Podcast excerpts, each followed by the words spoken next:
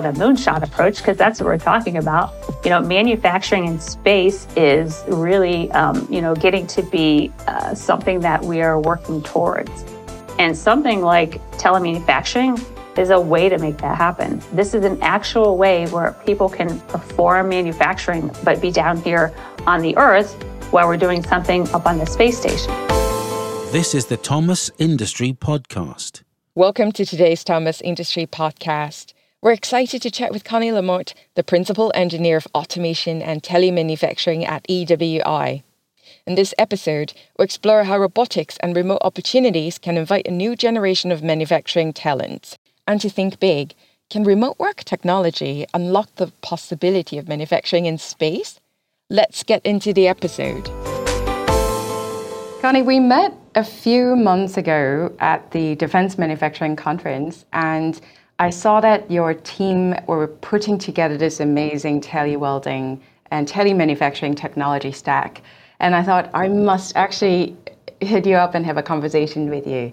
Can you tell us a bit more about EWI and your goals in how your organization can help our industry? Sure. Well, Edison Welding Institute, or EWI, is um, our goal in we're a mission-based company. Our goal is to help people do better manufacturing.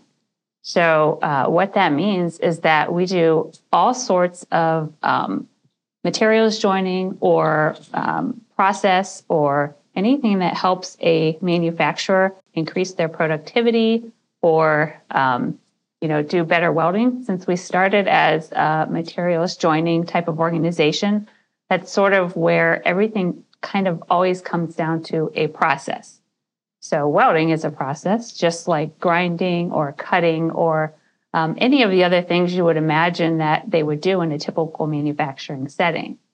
So uh, what we're doing specifically for telemanufacturing is we are finding ways that people who have these manual skills that um, they have, you know, learned how to do a specific process for many, many years, but aren't able to do it anymore. What we're trying to do is help them use robotics and automation to still be able to transfer that manual dexterity across the internet.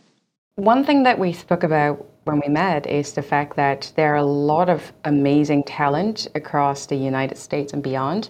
They might not be traditionally considering manufacturing as, as a field that they can go into. And the fact that your team is putting together tele um, manufacturing technology is interesting because it means that potentially folks can control machinery and robotic at the comfort of their home. Um, can you tell us a bit more about how you come up with the concept of tele-manufacturing in 2018? What inspired the idea, and how does it actually work? Sure. So I would say we we thought of this idea because there were people who had lots of skills, uh, in particular welders, um, that were retiring. And manufacturers um, were not wanting to, them to leave because there there are not a lot of people that are wanting to take up these trades.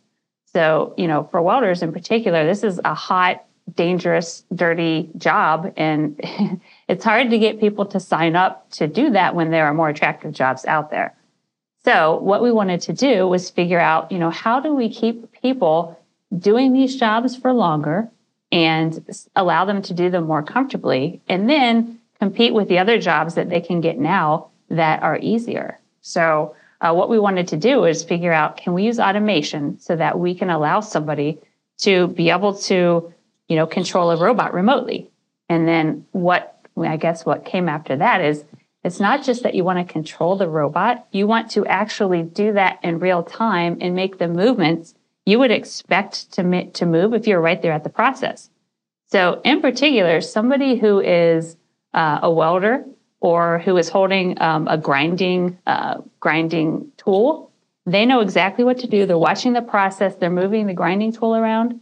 Um, but what we want to do is make that happen remotely. So we're using a robot to hold the tool, and then the person is watching cameras that are showing them what's going on, and then this handheld tool that they're using right next to them, plugged into their computer, actually has feedback on it. So it makes them feel like they're hitting things in the environment. So uh, what we're trying to do is give them the, the sounds and the feel of the environment, yet allow them to do that in the comfort of their office or in some nice setting that doesn't require as much force or as much effort, yet they can still use their skills they've gained to complete this job. That is super interesting because um, we talk about multi- multiple layers of manufacturing and technologies combined together. When you put together a system like that, obviously, I can imagine you need robotic technology, sensors, camera recording, haptic feedback, and all of that. Um, it's interesting to see what you're building in the in the realm of combining hardware and software. Can you talk us through um, how it all kind of work together? Sure, sure. So um, at the place where the process is occurring, um, that's where you're going to have your machinery, like your robot, and then you also want your sensors there. So your sensors can be cameras or optical items, things that will give you some sort of an idea of the environment, even temperature sensors. So those are the things that are down there at your process and they're connected to the internet. Now you're sitting in your, your controller, your person is sitting there in their um, office, all nice and comfortable, right in front of their computer and plugged into their computer is this neat little haptic device.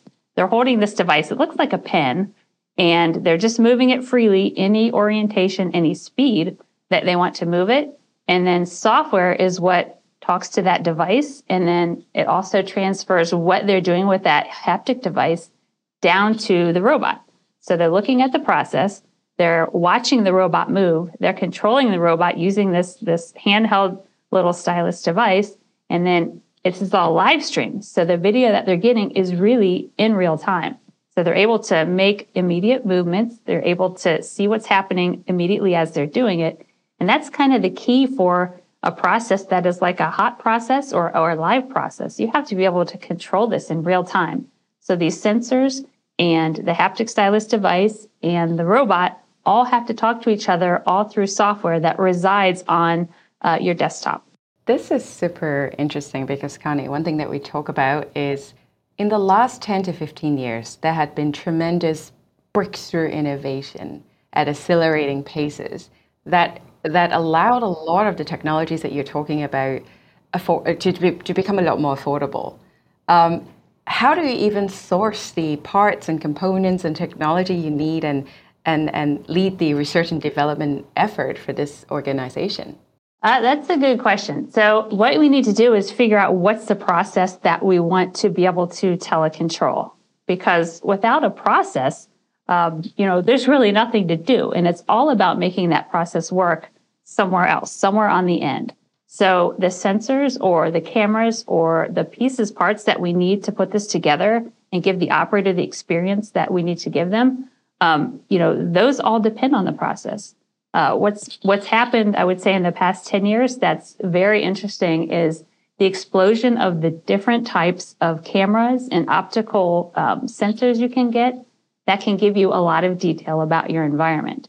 So it's great to have you know your nice high resolution cameras, but other things that help out in that environment are like 360 degree cameras uh, that give you more of an overall view of everything that's going on around you.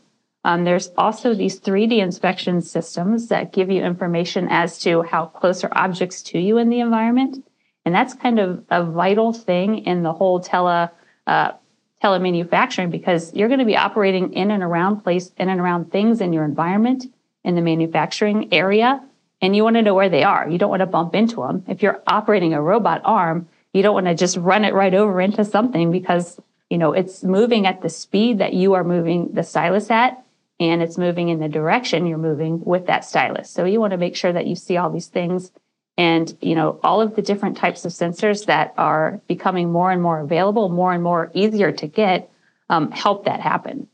So I've been surprised at um, you know how how many things you can get on Amazon. Like maybe 10 years ago, it was unheard of to get some of these types of sensors or optical devices.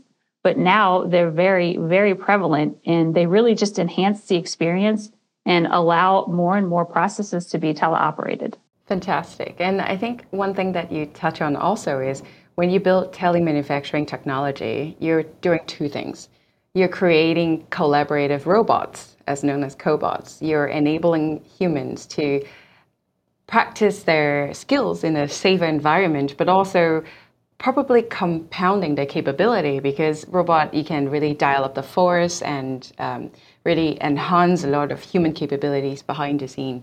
Now, how do you actually build your own team to be so multidisciplinary in in being a being super adventurous, super curious, but also probably extremely competent in building things across many spectrum of technologies from hardware to software?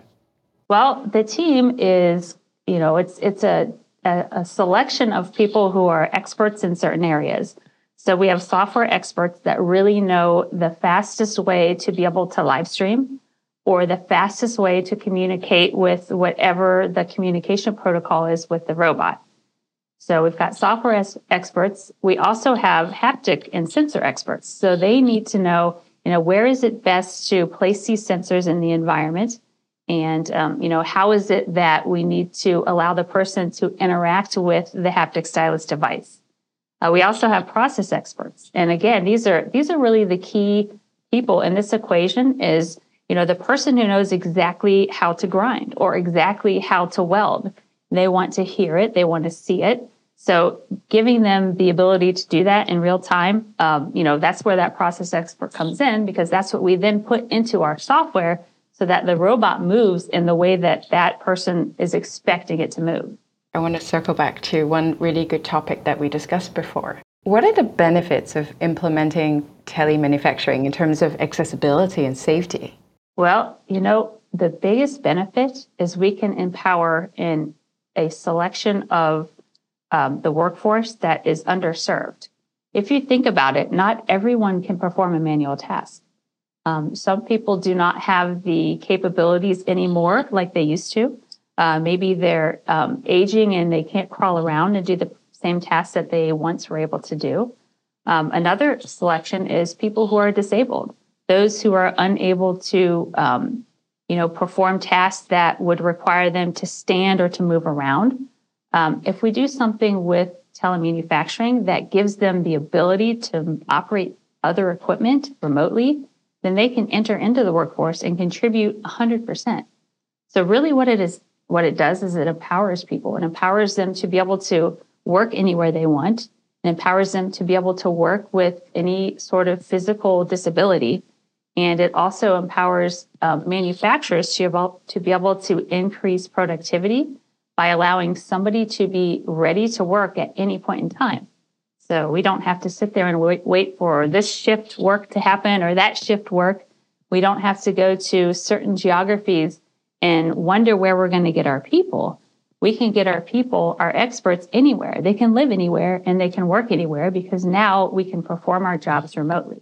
Now, let's talk a little bit about you because I always am fascinated by people who come into engineering, manufacturing, science, and other great things that we get to do.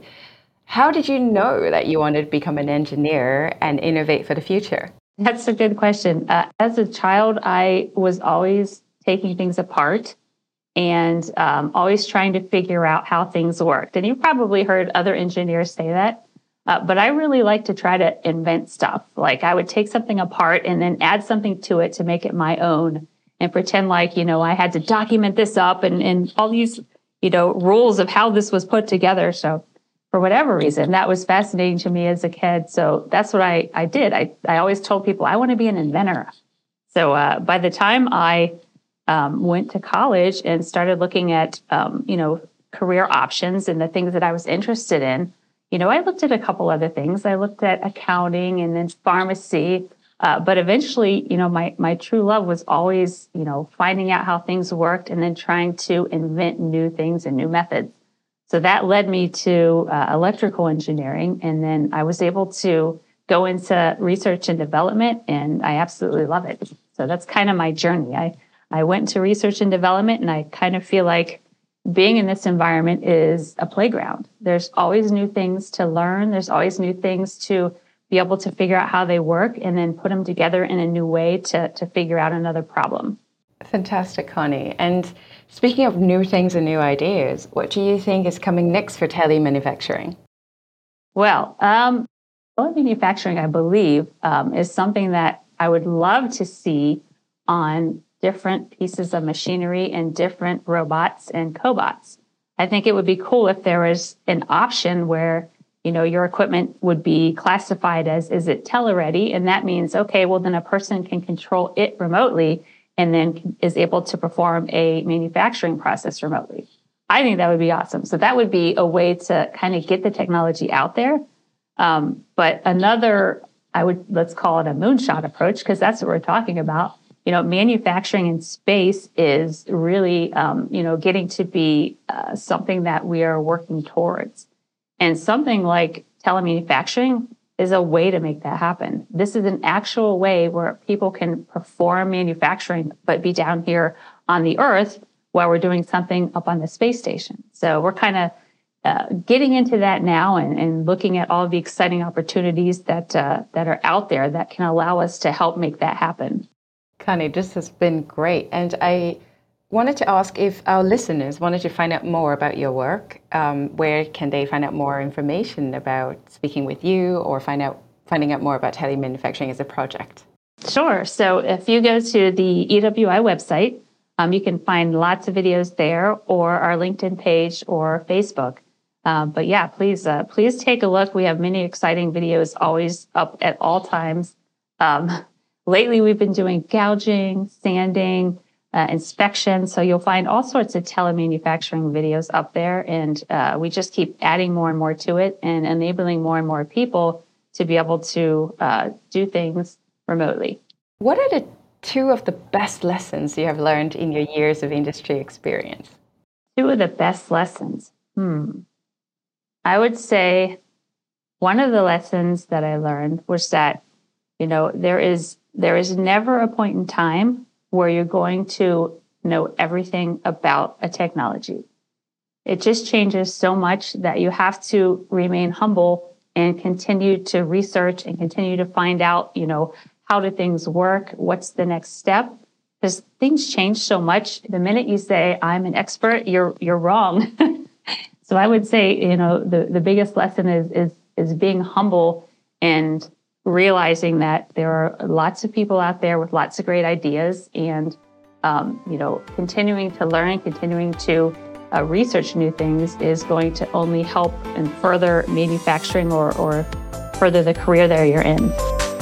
Thanks for listening to this episode of the thomas industry podcast. If you enjoyed today's interview please subscribe share with a colleague or leave a review